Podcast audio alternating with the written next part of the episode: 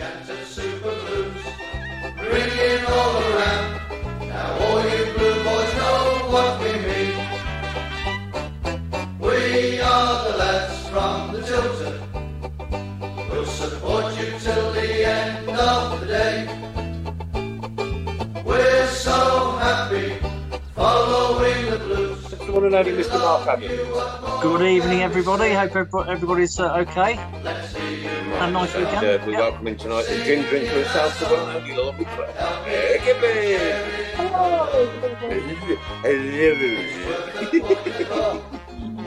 And then we've got this fixer. He knows where my house is about. I not only know where it is, Nick, but Mr. Fixer, Craig Courtney.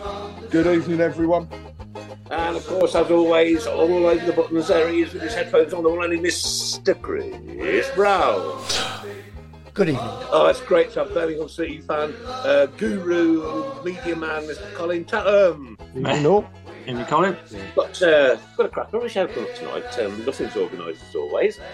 And we just muddle through the 90 minutes as we do. But you know what? We do. We muddle through well. Yeah. Topics before we carry on. Must apologise just before we carry on. I am just reading the sad news that have been released by the club. Mm-hmm. That the fan and who was supporter of the year last year, Gary Williams, has unfortunately passed away. So our thoughts and condolences to all of the family, as I'm sure every fan of Birmingham City and across the club will say the same thing. That's awful.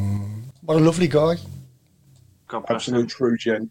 Gary's a great guy, wasn't he? Such a fighter as well.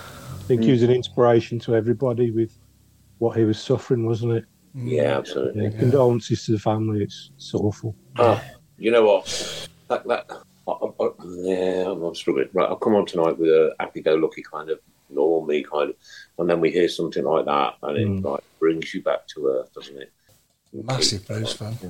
What a shame. Yeah. What a shame. It's only, in all honesty, just been released as well. It hit my Twitter account just as you were doing the intro. Really. I'm sure the club will do something for him for a decent send-off. Definitely. What a supporter. What an individual. What a person. You're listening to the Tilton Talk Show, live every Monday, 6:30pm on Facebook and YouTube, and available as a podcast from Tuesday, 12pm. Who was at the game Saturday? Yep. So, Claire was, Watto was, Mark? Yep. Yeah, Colin. Yep. Mm-hmm. In what capacity, Colin, as a supporter? Yeah. Always. Love it. So yeah, living in. Me and my lad watching it. So big game. Hey, do you know what, Colin? Isn't it wonderful when you can sit next to your children at a game of football and you know that your dad took you and your uncles and your aunties and your sisters and your brothers have been there and now it's my children and my grandchildren. Absolutely. It's been a bit odd for me as well because in my working capacity, I've not really been able to do that. But now I have, and it's great. And also, he's of an age now where he's wanted to go to away games as well, which is interesting. 17. Take him down the concourse and do it heavily with him. I've got to be very careful with the company I'm mixed with on a match day, to be honest. I'm sure, right, okay, so Colin, you were there, your take on that game, because I was at work watching it on Blues TV, and my God, that first goal was a world-class goal, in my opinion. He took that so well, and the pass was just sublime. It was brilliant. Yeah, absolutely. Goosebump alert, ladies and gents, goosebump alert.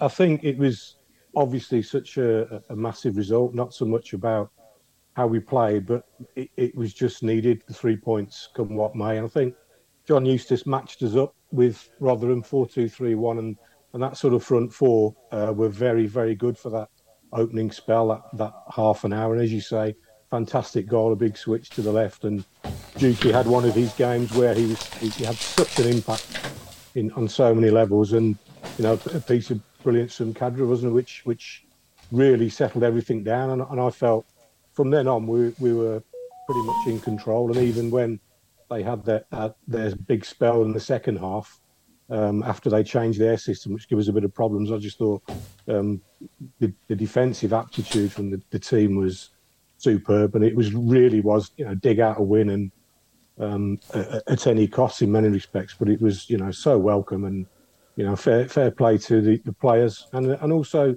to the management. Obviously, I know John Eustace has been under a lot of pressure. You know, 9 defeats in 11 in the league, not ideal.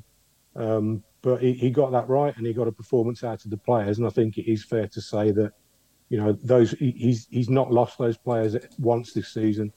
Whereas in the last couple of years, I think towards the end of managers' tenures, that was it was obvious in some of the performances. I don't think you could say that this season, regardless.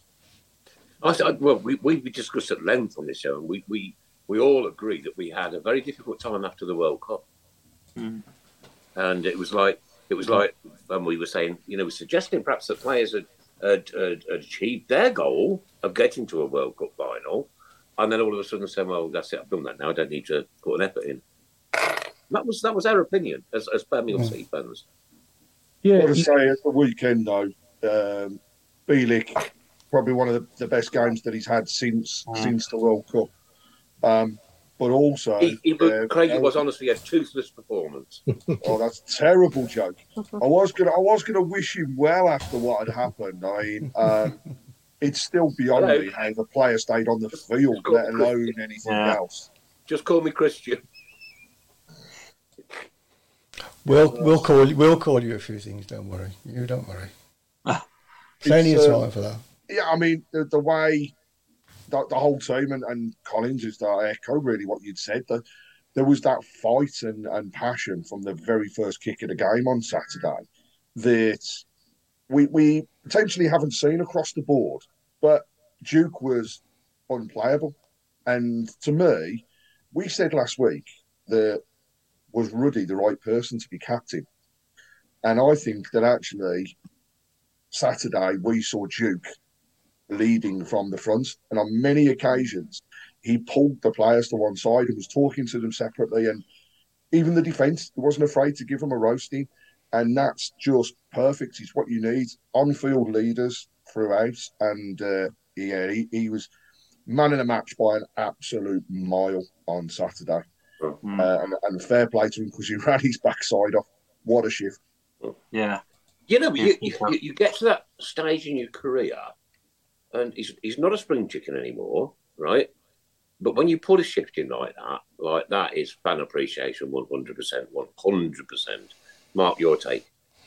Pretty much echoing what Colin and Craig have said. I mean, like Juki, I mean, hand on heart, last season we thought, yeah, Juki can barely run, you know, 5-10 minutes and he's, you know, blowing, but. I want him to stay now for another season. I want him to finish his career with us now after that. I know he's not going to play like that week in, week out, but he is just invaluable. But going to the rest of the lads, they you know, we looked in control. We sort of always looked comfortable. Even like Colin said, when Rotherham had their spell, Ruddy wasn't really tested, to be fair, because we were just blocking everything. We were just determined to keep that clean sheet. And it was like... Is really refreshing. It's like going back to the Blues of old, really. And I think the major influence as well was keeping a fairly basic formation. It's like back to basics, and that's the result you get. So yeah, really happy, really chuffed. Well, that is Mark. A Birmingham City team is back to basics, right? Mm. Back to basics. Play the game how we play the game. Mm. Don't worry about your opposition. You know, I mean, you know me in 4-4-2. It wasn't 4-4-2 on Saturday. It wasn't 4-4-2. Mm. No, it was. No, I know, but like. it was simplified. Was it 4-3-2-1? Yeah, 4-2-3-1 really. Yeah. Close. It's worth a shout out on a couple of the shout out box already. Jim Toner, long as improved, deserves a mention. Yes. Great finish. Absolutely. Yeah. Centre half. Pretty right, friendly, yeah. You was at the game. Let's have your take. I think 4-2-3-1 changed it really, and I'm glad that he did. He actually went at them. I mean, they weren't really giving anything anyway. I think with having pace as well, I think Kadra's pace was phenomenal. I would sign him up as soon as possible. Yeah. But I think the main thing is that if you look at the championship team of the week, we've got three of our back four in there. And I think that shows a massive difference as well. I do think Long has improved. He's a very much get rid of it kind of player. So if it's out, he does kick it out, which can sometimes be a bit frustrating. But I just think, Chang was brilliant as well. At one point, we had two 18-year-olds in the middle, and I think that's got to be a way forward. Hopefully, if we can, cement that we're still in the division, I think we need to start bringing in some of the youngsters. But I thought Chong was good as well. I just think that everybody just picked it up, and they all knew what they were doing. And I think, Eustace played it right, I think. Chong for me was phenomenal, I promise. And, when he got the ball on the right-hand side, you just knew that he was going to beat that opposition player, and he was time after time after time he was doing it. Yeah, you just... And they got the balls into the box, which is what Jukovic is there. Sometimes, though, I don't think we have enough players in there, but it was ball in the box, and that's how we play. If you got Jukovic in there, you've got to have people around him, and I think he did. I think he played it right this time. Cool. Alan, you were at the game, but... I was. Yeah, but can I also ask you, personally, why do you think Saturday was so much better than the last few weeks? Why was it so much better? That's a very good question. I think your honesty there, old chap. I tell you what came across. First of all, the manager got things right. And I think, as I said last week, I think he didn't get things wrong the week before. He just, rather than twist, he stuck. And in the light of 7 days, we've moved four points on from those lot down the bottom. All the three at the bottom, nil point since we played Wigan. Nil point. They've all played in the week as well. Still got nothing. So, but what summed it up for, first of all, about the poor bloke had his face kicked off. And the player that kicked him carried on. No. Yeah. But 2 minutes after, it took a long time to get the poor bloke back on his feet. He looked like a bus had hit him. Yeah. Off he went. And within 15 seconds, Harley Dean wins a header on the halfway line, takes out their bloke and Yuki, flattens the three of them. Bang. And the six physios running on the pitch. It was a harder one. I could hear it. It was like skull against skull. It was awful. God, with that game. Let's, and that was the kids. The kids added energy, which we certainly didn't have against Wigan, and they played well. They affected the game, and this is what I've been sort of looking at these two lads. Do they affect the game? Yes, they work their nuts off. Yes, they run, but on Saturday they both affected the game, and that's what pleased me more than anything. Do you think then, Alan, right, that's a great analysis, mate, nice one. But do you think then that looking at the Birmingham City brick wall, which is what we demand as supporters, right, we demand that brick wall from every player, right? Do you think these youngsters have picked up on that and thought, look what he's just done there, mate, I'm on this, I'm having some. Yeah, I think they become moulded into the style of the play. I still can't quite work out what Hannibal's done, not to get a start, but he's not moaned, and he comes on. It was on the booking, that's why they didn't want to. Yeah, I get that. But he must be soon past that deadline, so they don't start counting up against him. But he's everybody forgets he's only 20, and Chang. Get the right one. Chong is only 22, 23. We got our two lads who are 18, 19. Then we brought on JJ. Jordan. Yeah. Again, 18, 19. That's a big part of a squad to have babies in, you know. I know that the two ex-Menu players are perhaps a level above, but their legs are still only the same age, and their mentality is still the same. Mm-hmm. Yeah. And they're growing. You could see it. Mm. Totally agree, yeah. Mm. Yeah. Okay, that's the game over and done with, ladies and gents, girls and boys, and we'll talk about the next game shortly. Excuse me, joking. Colin, just before we start, Colin, please don't take this the wrong way, but I swear you have a doppelganger look-alike as an American serial killer. Says Lillipad, not me. Says Lillipad. Definitely Paul Hipkiss's love child. I don't care what you say. I'm still waiting for the Peter Panu one. So no. I'm disappointed that's not arrived yet. So don't swearing on her. That is that won't come out.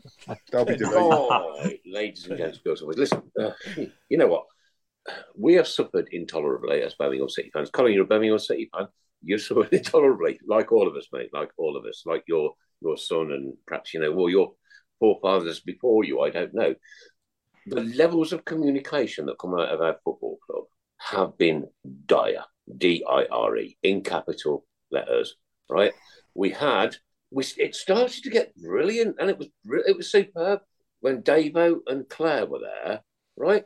They were communicating on our level, football fans level, every single day of the week. We were finding out what was happening, who was doing this, who was doing that. And for me, that was one of the best times of communication from Birmingham City Football Club ever. Full stop, with a big full stop after it. What's gone wrong, do you think? They got rid of Colin. It's going back there to, you know, to Davo and Claire, they were excellent. And that was in the time of Gary Monk. And I think when results are going well, okay, when the team's doing well and the team has a good bond with the supporters, everything's swimmingly. But when it goes the other way, I think that's when people pick up on maybe the communication isn't what it could be. And also, I would say, obviously, having been in the thick of it as well, there are times when you would maybe advise or say we need to be doing this, etc., etc. Mm-hmm. The people who make those ultimate decisions wouldn't necessarily agree with you.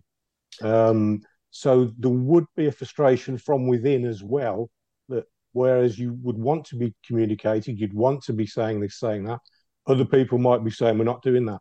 And I think that is one of the problems that the club has had over the last few years, and particularly towards the end of my time there, it was a source of frustration as well, because ultimately, what is football without the fans?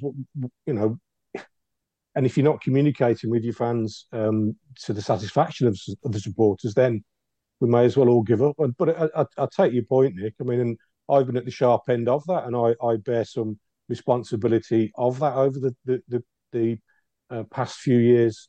And what I understand to say that, Colin. I absolutely respect you, mate. I promise you. No, it's. I'm quite prepared to take any criticism I've had, but it's going behind the curtain. It's not as straightforward as many people believe. And match of the day. What a weird! I don't know if anybody else, any of your team, watched it, but it was just the strangest, most bizarre thing ever.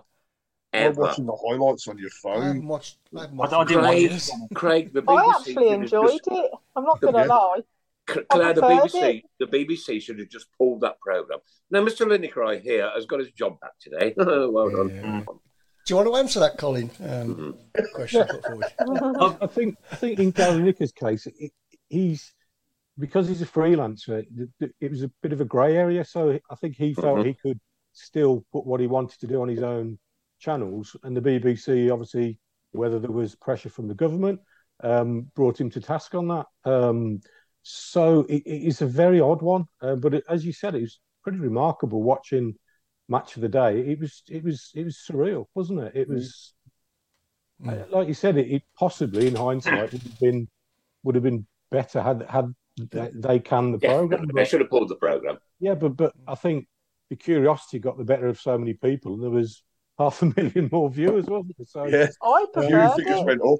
You enjoyed it? I thought it was so much better. What did you enjoy about not hearing the commentary? And what did you enjoy about not hearing a summary after the game? Because why do I need to know that he should have stood there when you know that he should have stood there? Why do I need to know that if they move there, then they move there? Well, there are people in this country who aren't as football savvy as Claire Giblin, and you're very football savvy, right? And because some people need to be told these things. Hmm? I get that, but if it's already happened, and like, for example, Mo Salah missed the penalty, I don't need to see it 10 times to know that he didn't score a goal. Like, and I'm not being funny, but Blues aren't on it, so I just want to see. Do you know what I mean? Half the time, I actually watch it on catch-up to skip it all, so 20 minutes, I can go to bed. I do that. And then you don't need to pay people £6 million. Brilliant. Sorry, Nick, be putting aside Mr. Lineker's salary, and he probably gets a million or so from BT and whatever. And as you quietly say, you know, we do this for the love of it, but we've all got opinions. Now, Gary Lineker's impartiality, to me, means he doesn't bull up Arsenal or Spurs over somebody else. That's as impartial as I want him to be. The rest of the time, he can say what the hell he likes. It's a free country. It's different if you're a political journalist. Then your impartiality is about one political side or the other. You know, we all used to hate Gary Newman because he used to bull up the Villa against us all the time. Right? He still does. Now, if Gary Newman was come out to say something political, which I agreed with, then I'd say, well, good on you. And if he said something political that I disagreed with, I'd still, well, you're still a big so-and-so, so-and-so, you Villa so-and-so, so-and-so, wouldn't I? Now, if you probably read some of my blogs, how many of you read my political, you think Gary Lineker's a bit of a one. Well, I'm going to hold my hand up and say, he's a wuss. You know, some of the things I tell Suella Braverman to do. Yeah, I can't believe that. But there's no place for that on this show. But when I'm not... Without a doubt, it's not what it's about. I'm making political comments to people. About that. Nobody gives a toss. Yeah, no, I totally agree.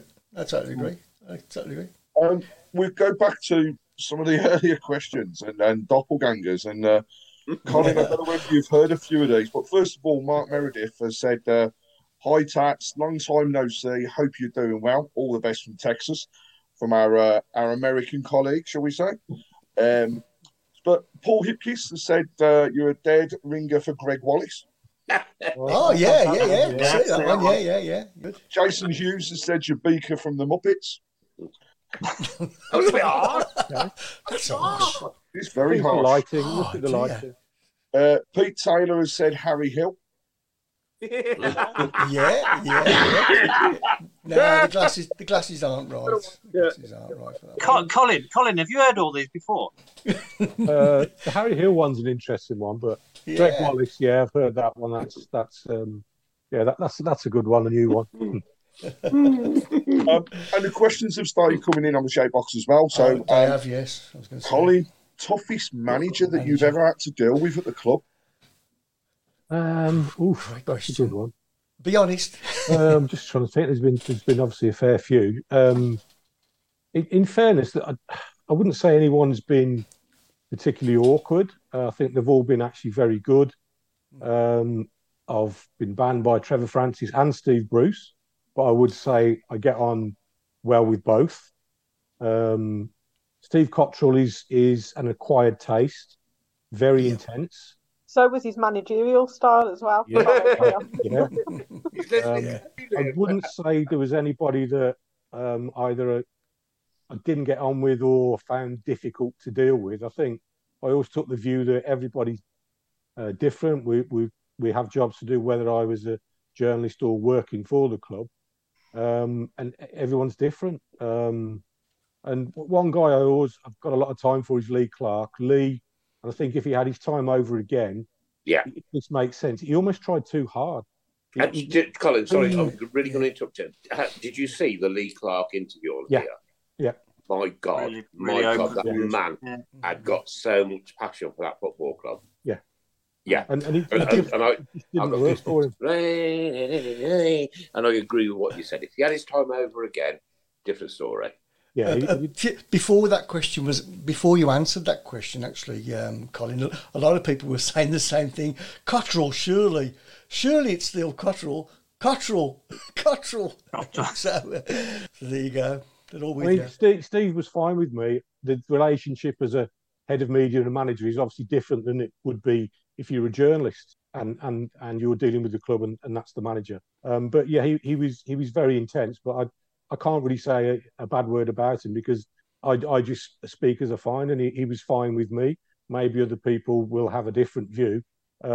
But again, over recent times, I mean, you look how many managers we've had in such a short space of time, whereas previously Trevor Francis, Steve Bruce, they got good goes at it, which is something I'd love in the future that we can get back to, give a manager backing and time to actually put something into place rather than hire, fire, here we go, rinse and repeat. That's something which has to change.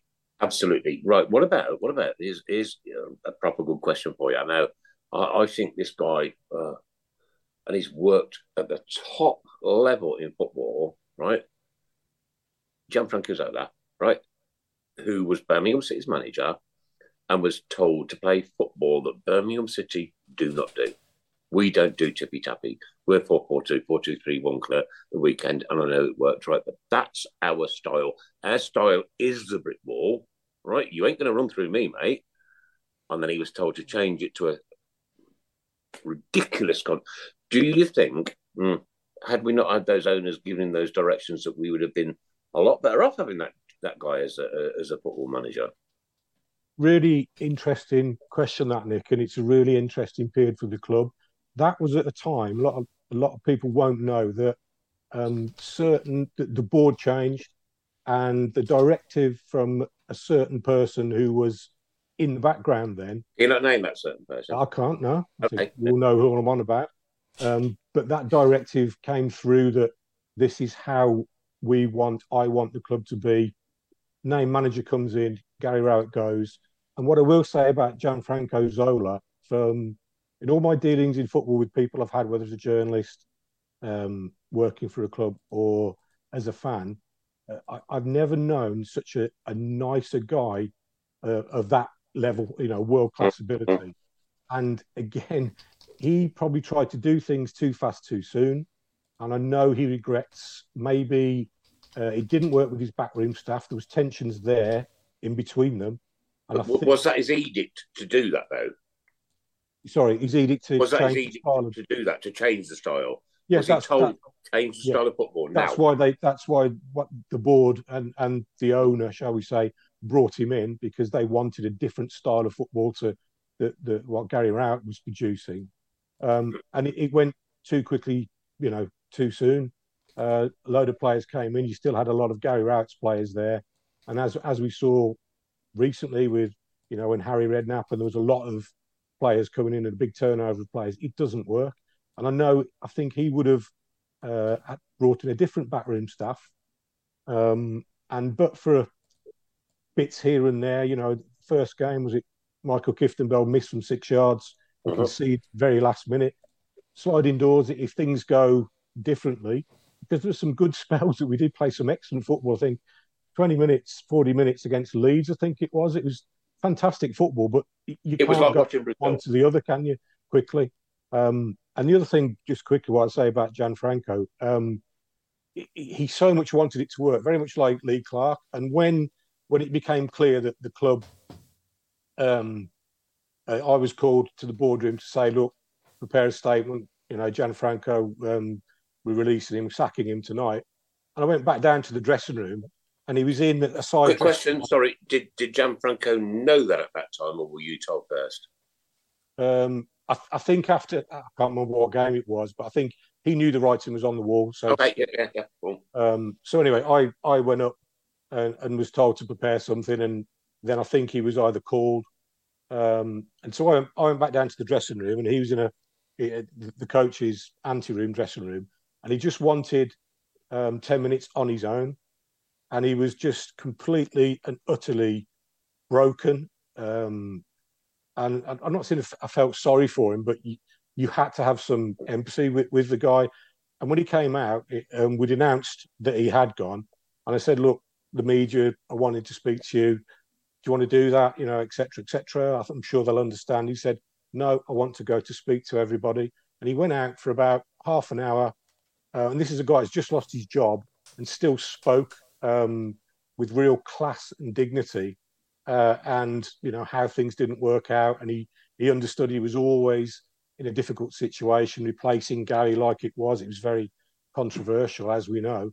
And it all stuck with me that, you know, a guy who's seen it and done it and played at the highest level, he was absolutely distraught that it didn't work out for Birmingham. And on a human level, you know, I really felt for him. And sometimes as fans, we get frustrated with player A, B or C. You know, he's terrible, he's not doing this. The manager hasn't got a clue, this, that, the other. But sometimes we also forget they're like us as well. They feel it inside and almost... They're human. Yeah, mm-hmm. and obviously because they have the weight of everything on their shoulders, the selection, all the supporters, everything. But yeah, I'll never forget that night that he was dismissed and the way he handled it. And there's a man, Colin, who wasn't good enough for Birmingham City, but is now working for Chelsea. Yeah, it's... Does that not sum it up? Look. Again, I think he was probably... They announced wrong place, wrong time.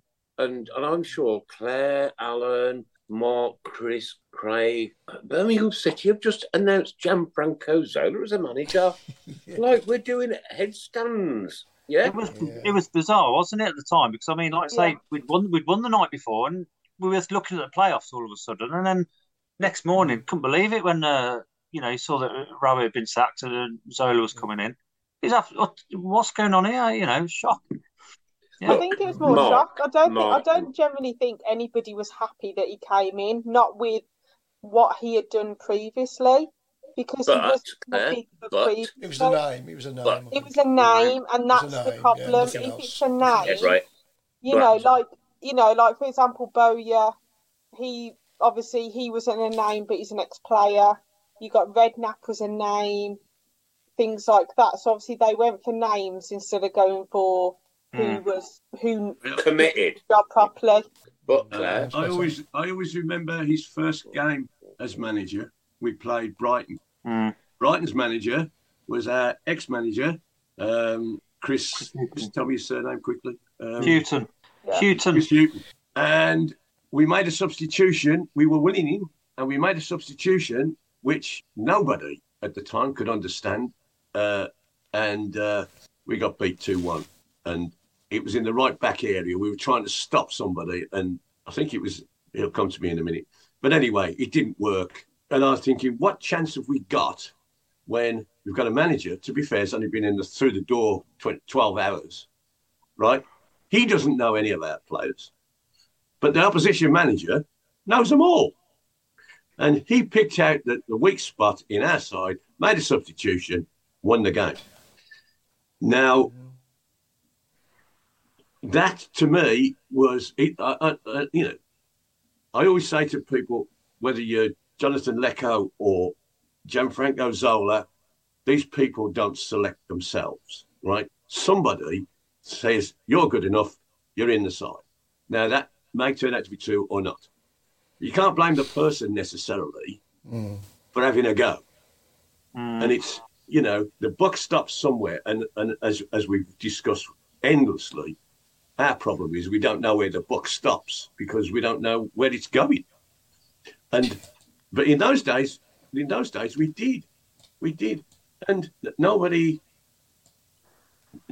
in the end, all the rubbish got thrown at Gianfranco Zola, not to the person who suddenly turns a Gary Rowett side.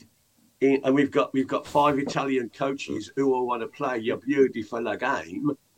Right, and we got blokes in and like we've got now who want to get stuck in, throw their heads at balls, blah blah blah.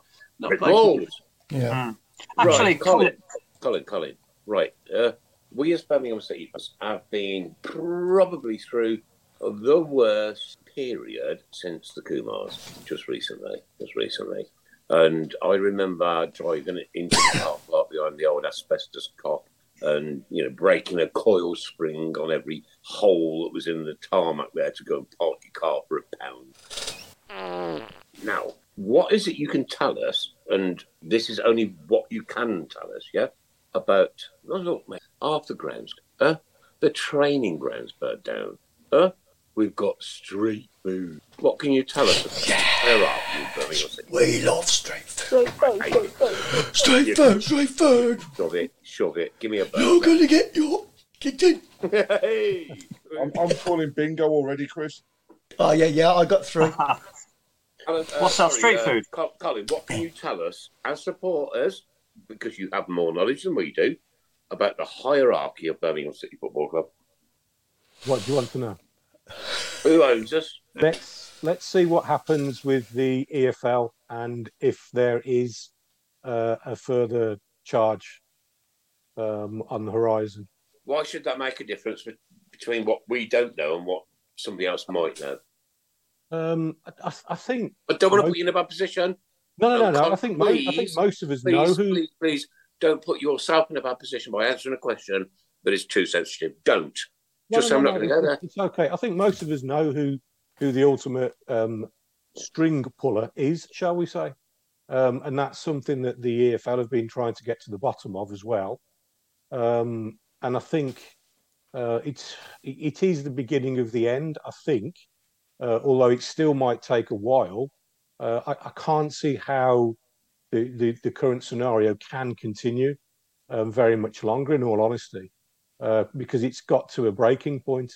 And I think, obviously, the noises that we know of from the Far East and Hong Kong and Cambodia, that certain people know that their time is up in many respects.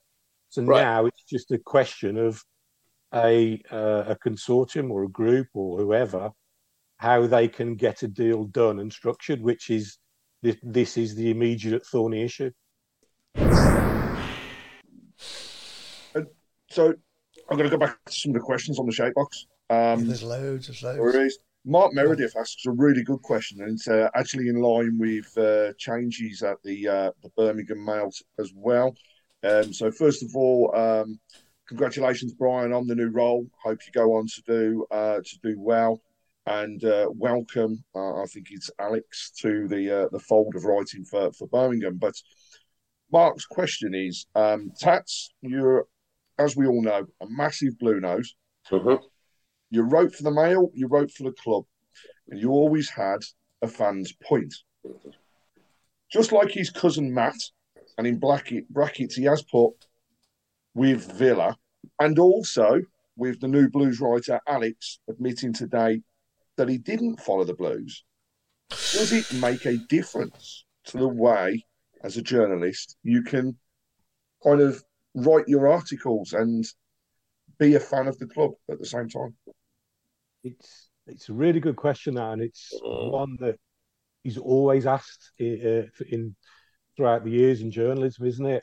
I think personally, it helps if you are a fan of the club that you're covering, as long as you don't get too myopic and you actually, you forget the journalistic principles and what you're there to do. Because I think you need to have that passion, that understanding of the club, the community, the support.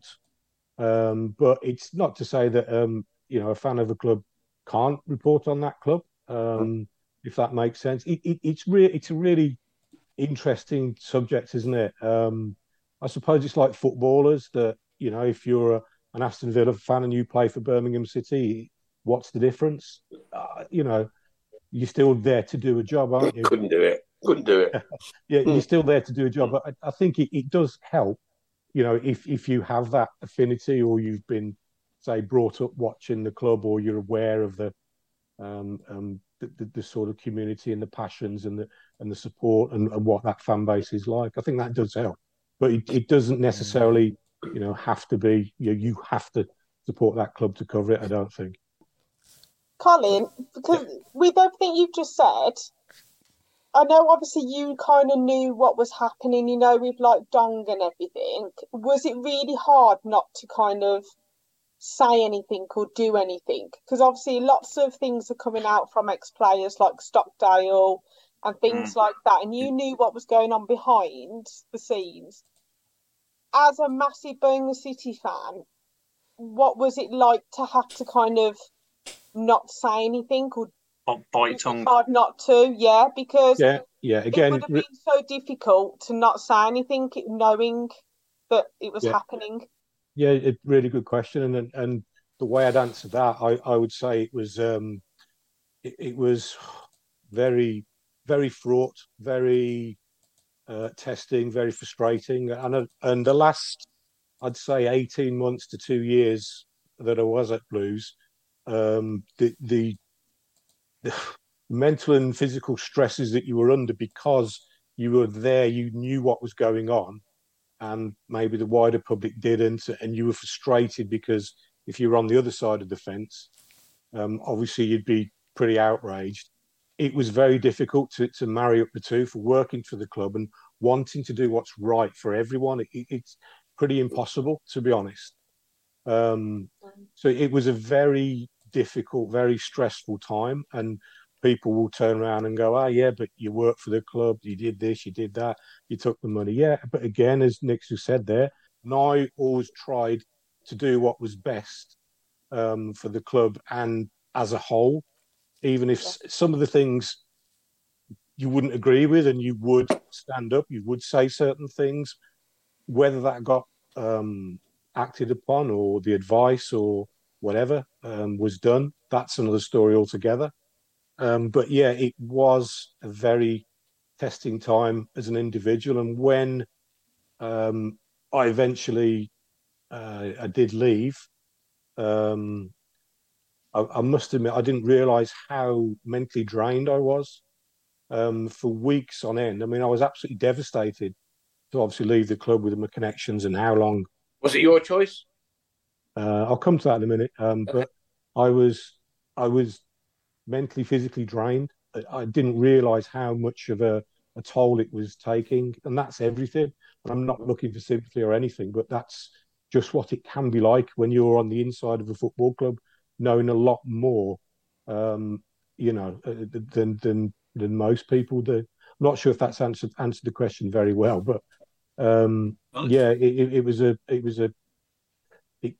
it became quite crazy towards the end, let's put it that way. And actually, Colin, that's very difficult for everybody there.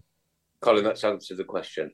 Colin, you have answered that very well. And I'm just thinking to myself, I'm looking at your face, and it obviously brings back that stress. Imagine if you were Gianfranco Zola. Colin, someone's asked, what was the first game you ever reported on? Properly was West Ham United versus Coventry City, and I did a runner for the Sports Argus. I was only a young kid. The pink. I think Coventry actually won. It must have been in 86, I think. And then I started to cover Wolves, and then obviously moved on to Birmingham City. So a long time ago. They were just phasing out typewriters. This is a good question as well. It's from Adam Wilkes. He says, "Did Colin ever want to slip the truth out via a third party so the rumours would stop?" I'd like to think I was professional and didn't talk out of turn or didn't betray any trusts and/or secrets for the club that I was working for, which was Birmingham City. Yeah, but do you ever think, like, I need this rumour to stop? I've got to get it.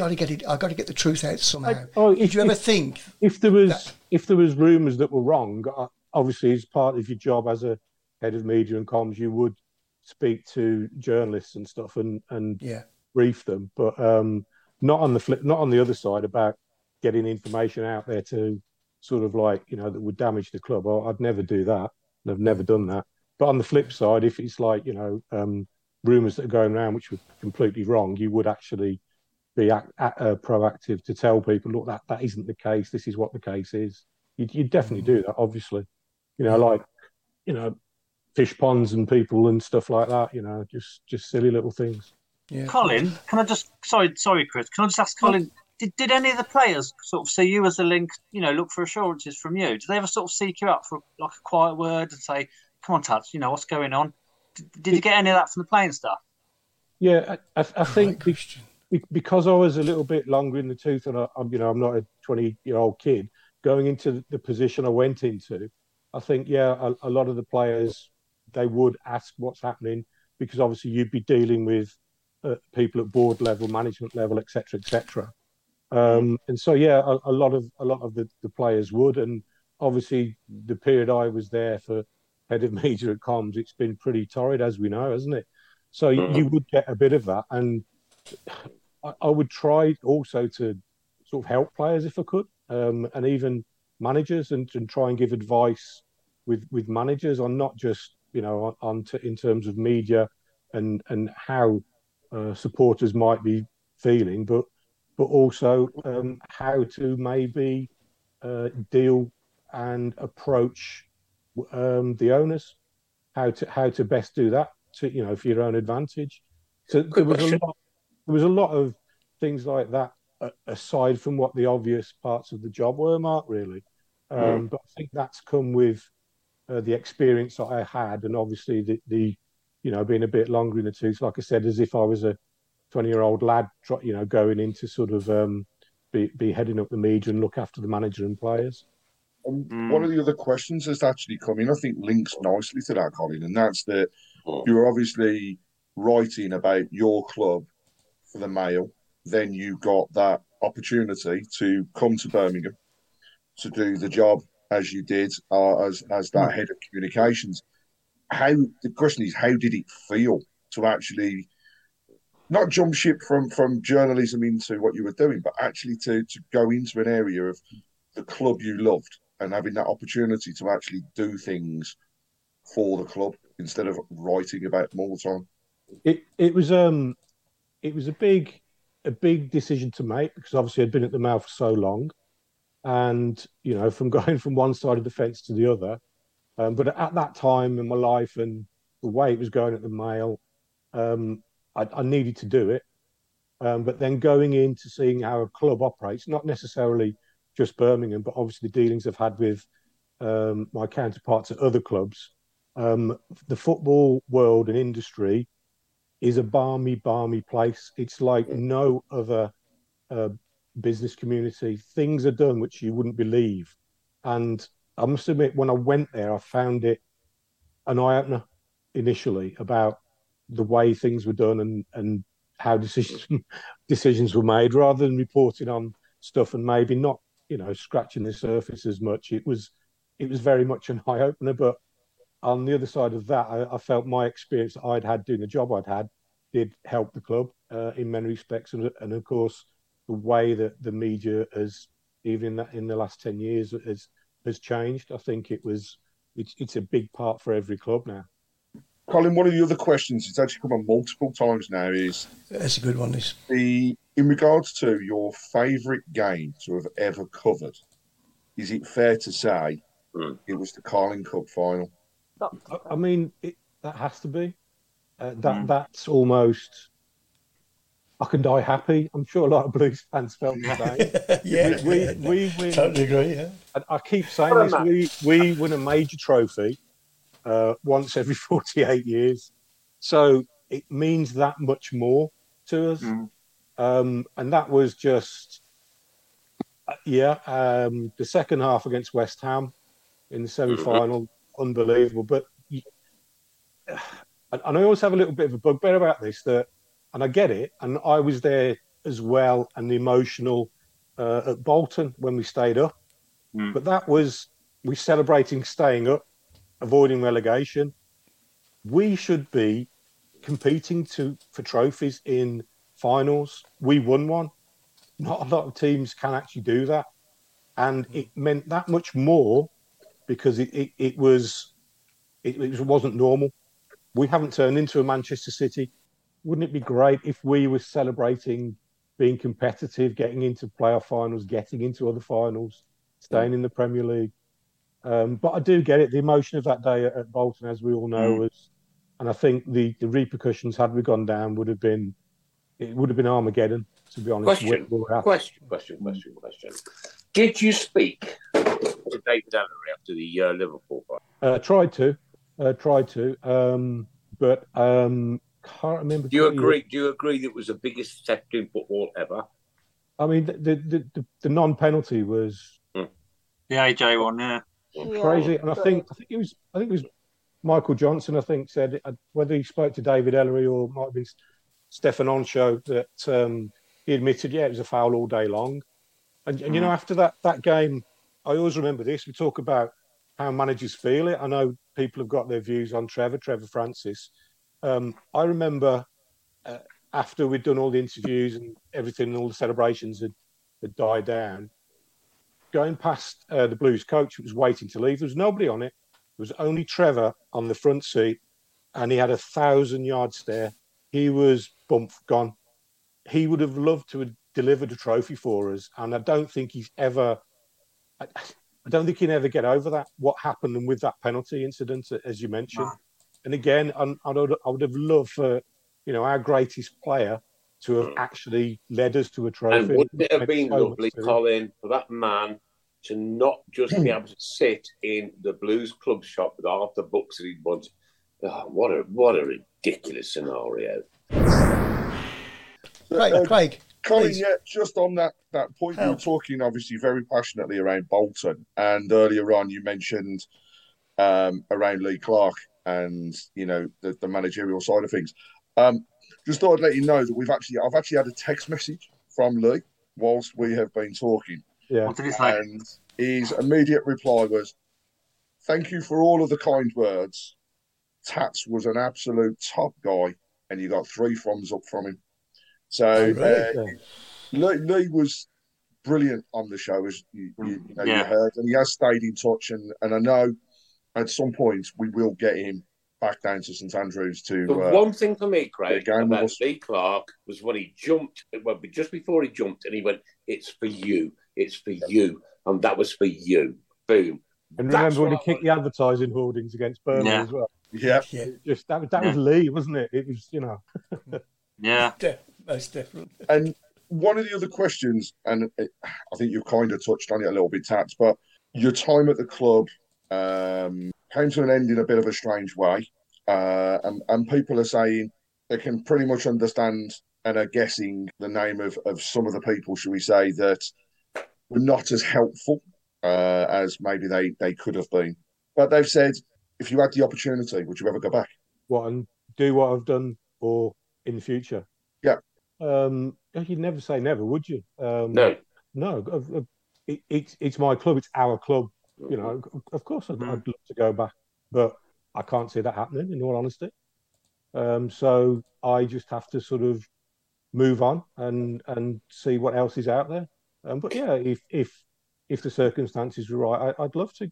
You're listening to the Tilton Talk Show, live every Monday, 6:30pm on Facebook and YouTube, and available as a podcast from Tuesday, 12pm. One of the biggest privileges of my life was to cover this club for a paper like the Birmingham Mail, Sports Argus. It's a massive responsibility. I never took it for granted. And then another privilege was to actually work for that club. And I always felt honoured and a sense of responsibility for what I was doing. And people might say that's a bit, romanticised, but I exactly take your point. It's something that can never be taken away from me, and it's a moment in time. And reporting on that Carling Cup win, I was, again, very, very emotional, because that was a part of history, and I was reporting history of our club. Mm-hmm. And when I'm long gone, that will still be there. So I've never taken anything for granted. And, and I've probably been, I've been very passionate, and that's probably why it hit me hard when I did leave, because that's all I've known my working life. I know. What are you doing now, Tats? And, are you still journalismist? I am seeking employment, shall we say. Right. Yeah. Would you go on the road? I tell you what, Anything, yeah. Just to carry on what Claire was saying, would you go into radio? Or people have asked like BBC WM or even like Blues TV or something like that, considering your background? It's whether there's openings really. That's the difference. So competitive, and at the moment there's no real openings. So I'm just trying to look at various other things. So, but that's life, you know. Things happen. Other people get made redundant, and you know, I'm not sort of getting the violin strings out or anything. There's a lot of people worse off than I am. So, but I'm just trying to, you know, crack on, and I'll. Hopefully I'll be back in some sort of capacity doing what I love, which is involved in football, whether that's working in it, watching it, scouting it, writing about it. I don't know. And if the call came from the other side of the city, would you? I'm sorry. You nasty man. Yes, I couldn't do it. I couldn't. No. I'd find it very difficult. I remember when Colin, 5 million. Could you do it? No.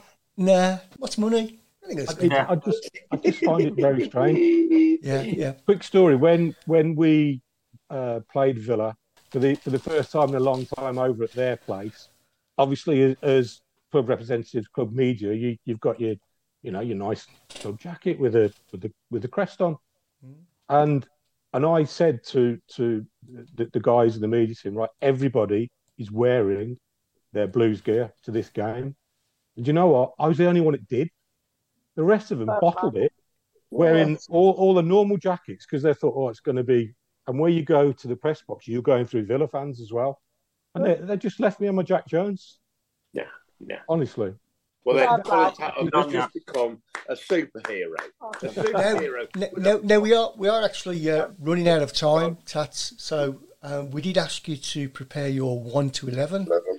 Hey, crikey, we've got 3 minutes. So let's have a laugh. And also, Colin, once you've finished that, I think you've still got a really close link into the club. Your son obviously playing for Birmingham. And I mean, it gets to know, like, you've reported on them, you've written about them, you've worked for them. Now you've got family involved. How does it feel to almost be a parent on that side of things, looking in at the moment as well? It's very strange. Obviously, he's been there 8 years, all through the academy system. It's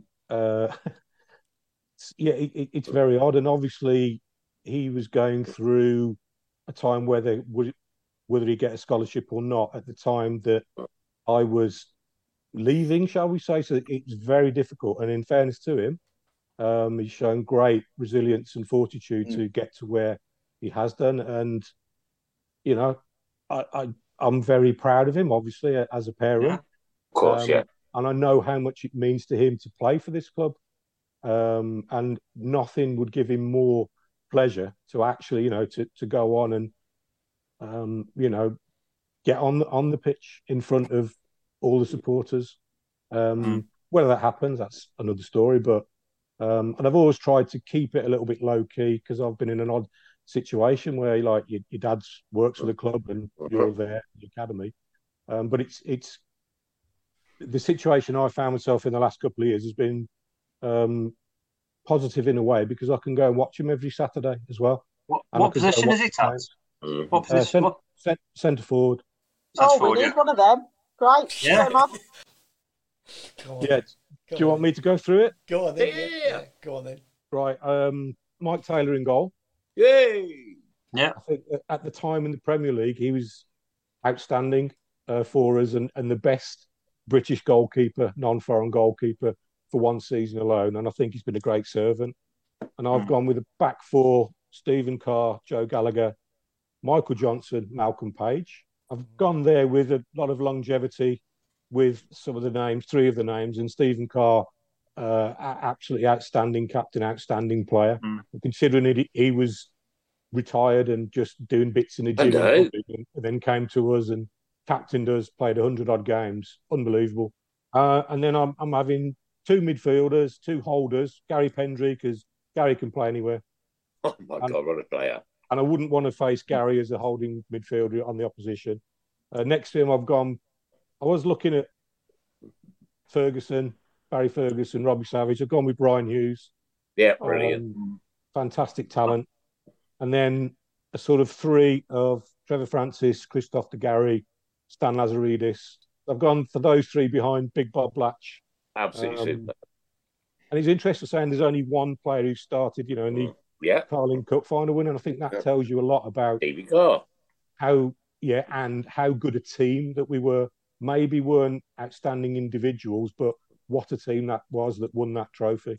Yeah. Ladies and gentlemen, boys and girls, we're into the last 15 minutes. And as you can see, Mrs. Browne, there he is, with his headphones on, dear girls. A rather large zit on the top of his head. It's not a zit. It's where he broke his unicorn horn up over the weekend. Have a look at it. Have a look at it. Right, Chris, zoom in. And there it is.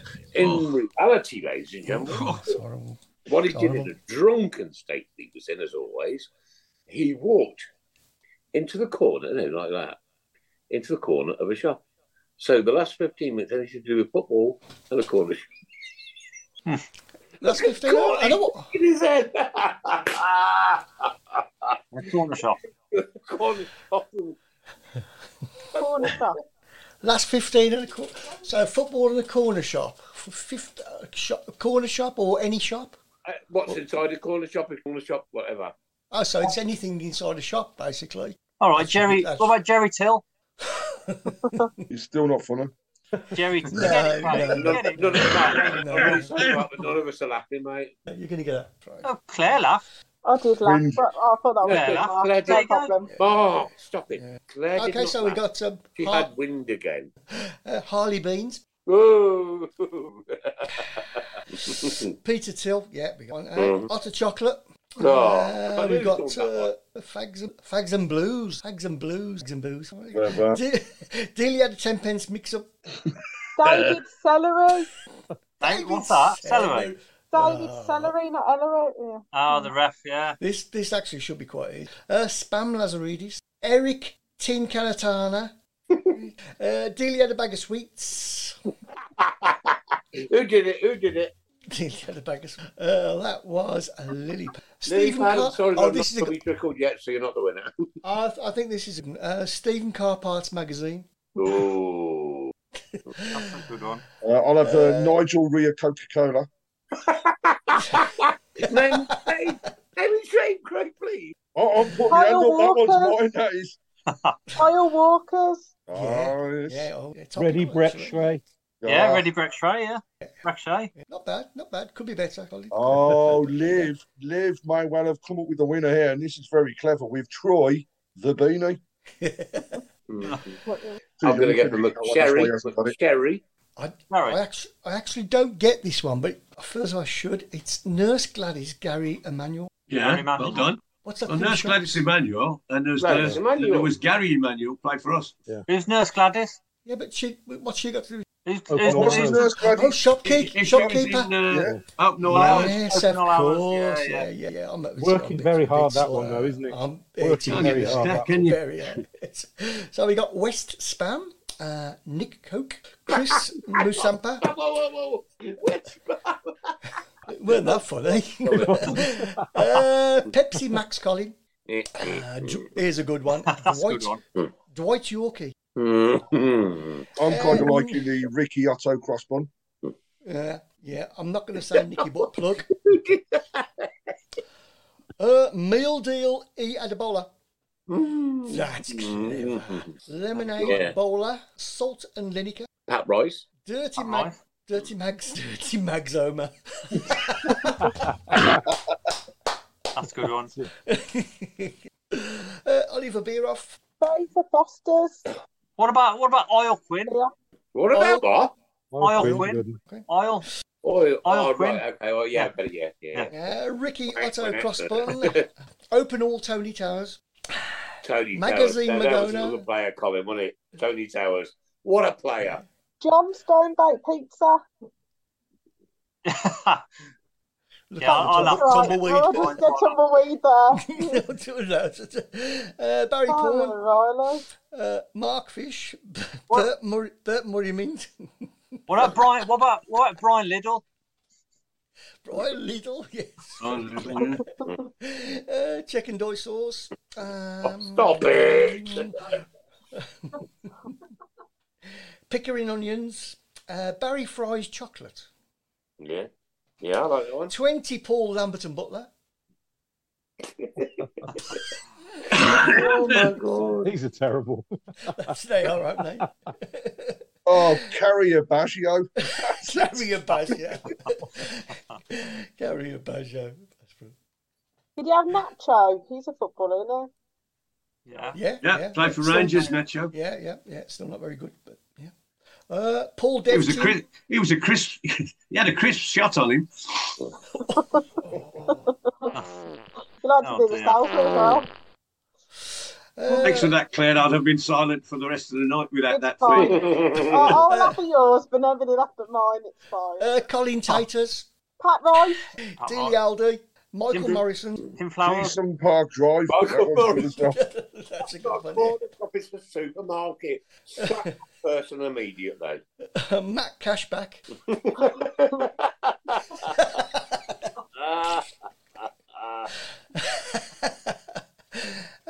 John Joe Top Shelfie.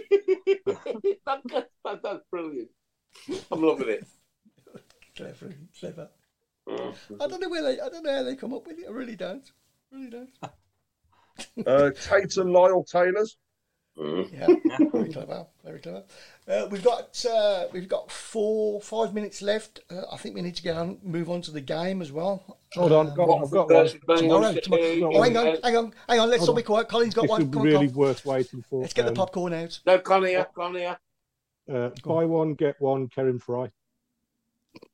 Yeah, no. Very good. Yeah, no, it wasn't worth the wait, was it? That was terrible, wasn't it? Sorry. I'll go for Barry Fry's Turkish Delight. Yeah, done that one.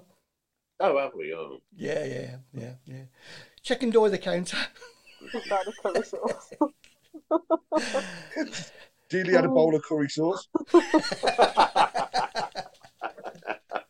Oh, that's an Indian restaurant. That's not a shop, is it? There. Come on. Frank Scratch Card. Scott Minto. Karen Gravy. Craig, match tomorrow. Watford. Aye. I fancy us to take a draw down there. Right. I think it'll be a hard fought 1-1. That one. I'm going to go 0-1. Or 1-0 to Watford. Who's going? Yeah, I wasn't asking you. I'm going. Oh, I can't make it. Thank you, whoa, stop. You ready? Scales.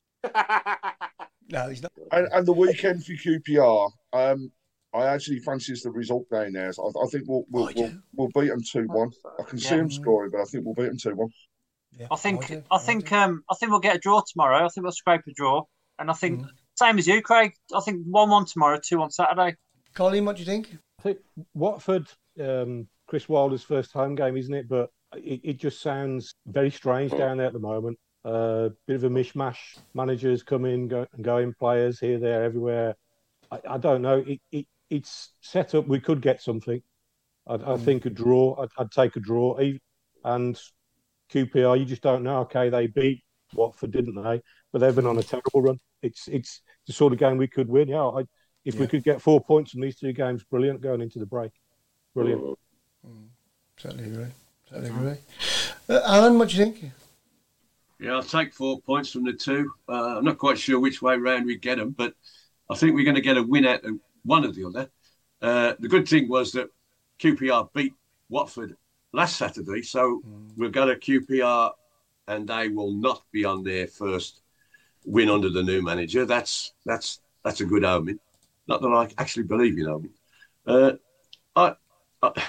I can't argue which way around it because I think they could win them both. Equally, they could draw them both. But I don't think we're going to get beat twice, put it that way. Can I just say as well, I think, dare I say, I think we're safe. Yeah, I think so. Yeah, I do. I think we'll get a draw. I think I'll be really happy with a draw tomorrow. And I think we can beat QPR. I hope we turn up. Hopefully I can get their kick off. But yeah, I just think, QPR, they're a funny side. I didn't think that they blew us away when they came here. I thought Watford didn't blow us away either. But again, against a new manager, we'll just see what happens. Hopefully, like Alan said, let's get 4 points. Let's, solidify it. Let's make it so we're safe and we can get on. I'll get it all clear. I promise I do. Right, towards the end of the show tonight. So, Colin, sum up what you think the next 3 years of Birmingham City holds. Oh, blimey. I'm sorry, mate, but you know what? That's not a lot to ask, is it? Oh, goodness me. Okay. Change for the better, because it has to change. What don't you do, Colin, is think. I want you to proper sum up what is going to happen to Birmingham City in the next 3 years. I don't think he's got a crystal ball. In the next 3 years... I can only see his head and his shoulders. Oh, ownership change, a vision, an identity, and we get a connection back with supporters, and also the germ of an idea or the formulation to move to a new stadium. There you go. And do you think, Colin, that the EFL are out to get us again? No. If you break the rules, you have to suffer the consequences. I'm pretty sure the EFL would want ownership change, and they would want the problem to go away in that respect, i.e. new people coming in so they can deal with new people and not have to address the problems historically that they are currently addressing. Which is fine, but what about the fit and proper person's test? In what respect, Nick? In respect that we are in the dungeons that we're in, right, because of the fit and proper person's test was not conducted correctly, right? We are looking at a hairdresser. My son's a hairdresser. He struggles to pay his mortgage, mate. Huh? We're looking at a hairdresser buying a multi-million-pound football. That was the Premier League, don't forget, not the... Granted, and I know that, right? But why haven't they been held to account? I think the EFL aren't a massive cash-rich organisation, and I don't think you had to prove a lot to be a director or an owner of a club, which they are obviously now tightening up on that, and then a government regulator should also enhance that. I have some sympathy with the EFL, but it's difficult to police. It's been like the Wild West, hasn't it? Okay, yeah. Cool. Nick, we're going to have to wrap it up, Nick, so if you want to... you've got 33 seconds to say 33 goodbye. Seconds. Click in, goodbye! Goodbye, keep right on. If you see me at the Blues, say goodbye. Hello. Mark? Oh, sorry, yeah, Miles away.